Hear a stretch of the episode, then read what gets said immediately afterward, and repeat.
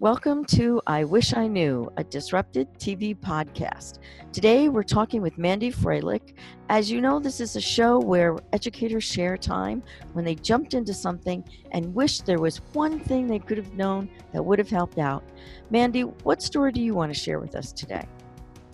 Um, I'm actually going to share a story about uh, when I first started teaching and how I fell into um, a place where I was burnt out. So that's what my story is going to center around. Perfect. That um, sounds like it was a challenging time. yeah, well, um, I was a little older when I went into teaching. I, I didn't graduate uh, with my degree until I was 27. Um, I had four kids, and so I was finishing my degree while I did that. And um, I was so excited to finish and to get into teaching, and I loved it so much that I knew that burnout was a thing, um, but I didn't think it was going to happen to me because I was so excited about what I was doing. Wow, right. I can imagine. So um, I I was in I was in teaching about five years, and um, I just started to notice that I was not um, excited at all about what I was doing anymore. I really loved the kids. My issue was never ever the kids. Mm-hmm. Um, but I was like consistently mad at my administration for decisions that they were making that I didn't understand. Mm-hmm. Um, I was I was reprimanded at one point for taking our math curriculum and and not formally reprimanded, but just told not to do it. Mm-hmm. Um, for taking uh, our math curriculum and building it into a workshop instead of teaching it to fidelity um, because the workshop was working much better for my students than the the actual canned curriculum was. That is so frustrating.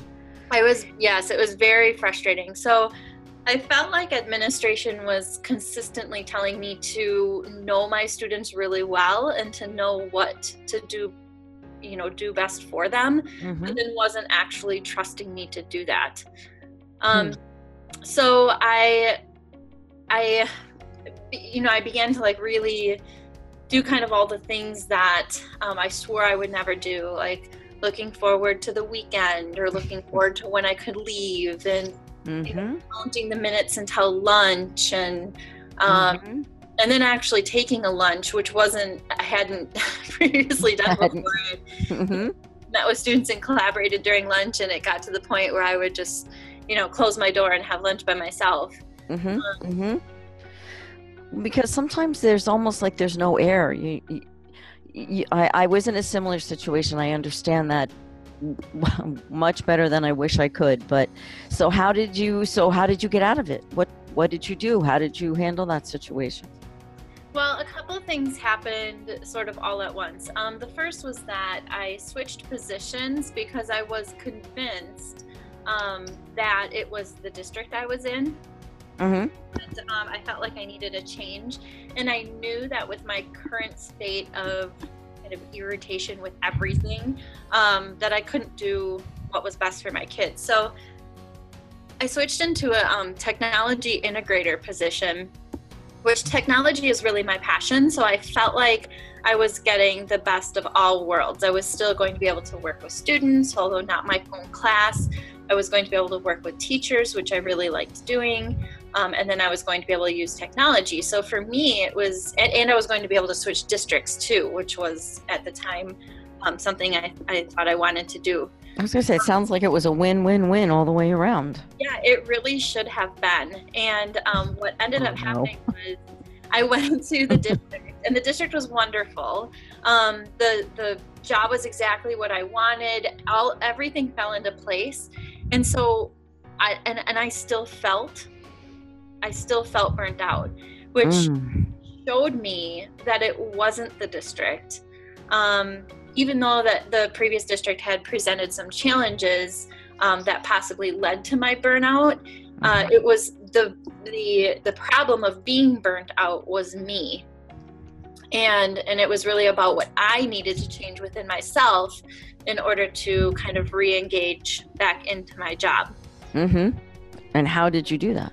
So, the, well, the first thing I did was that um, first thing that kind of happened to me. It was nothing that I did at first.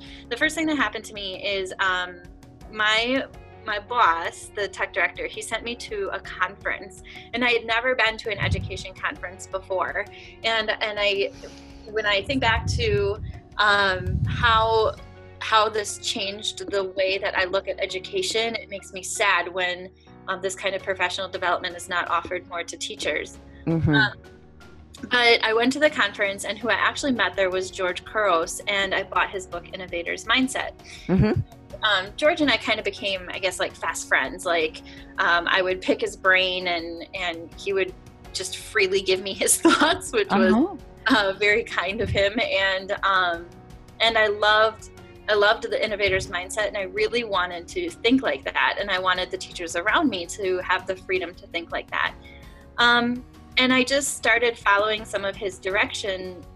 You know, he told me to start a blog, which I did. He told me to get on Twitter, which I did. And then from there, I started um, really just embracing some of the parts of education that I hadn't had a hand in before.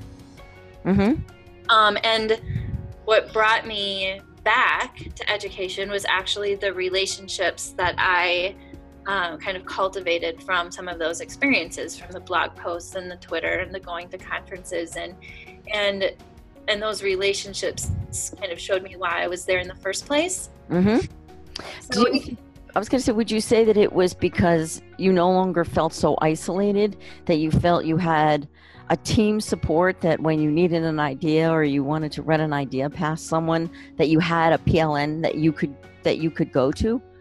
Absolutely. And I think too that when I, even though I worked with a really great team in in my tech integrator role, there were still times that I had ideas that other people were not on board with, and the the benefit, um, like one of those ideas, for example, was I implemented these innovation teams, which um, my team was my my own team was not on board with, but I did it anyway because I thought it was a, a good idea, and it ended up being a great experience. Um, but what I actually needed was help from my PLN because I didn't have the support from my team, mm-hmm. and I I think that happens often, and I think that is one of the most important reasons for a PLN is to um, support us in ideas that maybe not necessarily everybody is on board with, but it doesn't make that make it a bad idea.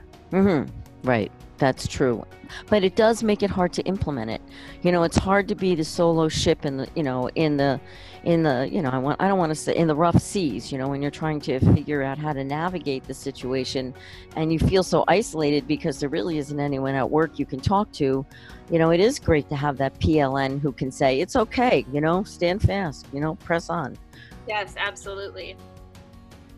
Excellent. Um, I can relate to this on many levels. I would think that many of our um, listeners are going to be able to, because I think we do find ourselves um, trying to figure out how to, I don't know, just get that fire, you know, um, that fire back. Uh, speaking of fire, why don't you quickly tell us about your book? wow, was a really great segue into that. Well, it um, just came up. I'm thinking, oh, tell us about your book. Uh, sure. Okay. So my my book is called "The Fire uh, Within: Lessons from Defeat That Have Ignited a Passion for Learning." Um, there's two pieces to it. The first part is uh, stories from educators who have gone through adversity and who have come out stronger on the other side. Um, a lot of it's personal adversity, but there's some professional adversity in there as well. Um, the second part, so part two, is um, there's there's a couple chapters. The first one uh, deals with um, how your brain uh, changes and reacts in in relation to trauma um, and also some mindfulness stuff and then there's another chapter on post-traumatic growth uh, which is mm. the um, kind of resilience piece of trauma mm-hmm. and also secondary traumatic stress which um, is one of the ways that i feel uh, people disengage from their profession. Actually, I think they're kind of related.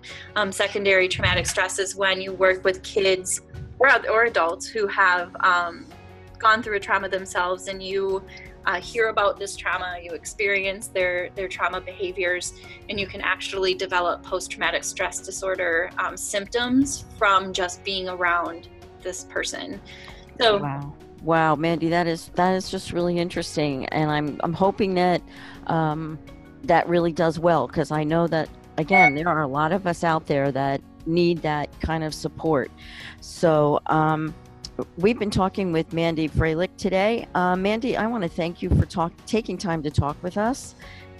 Absolutely. Thank you so much for having me on. Thank you. We hope you'll join us again when we talk about I Wish I Knew on Disrupted TV Podcast.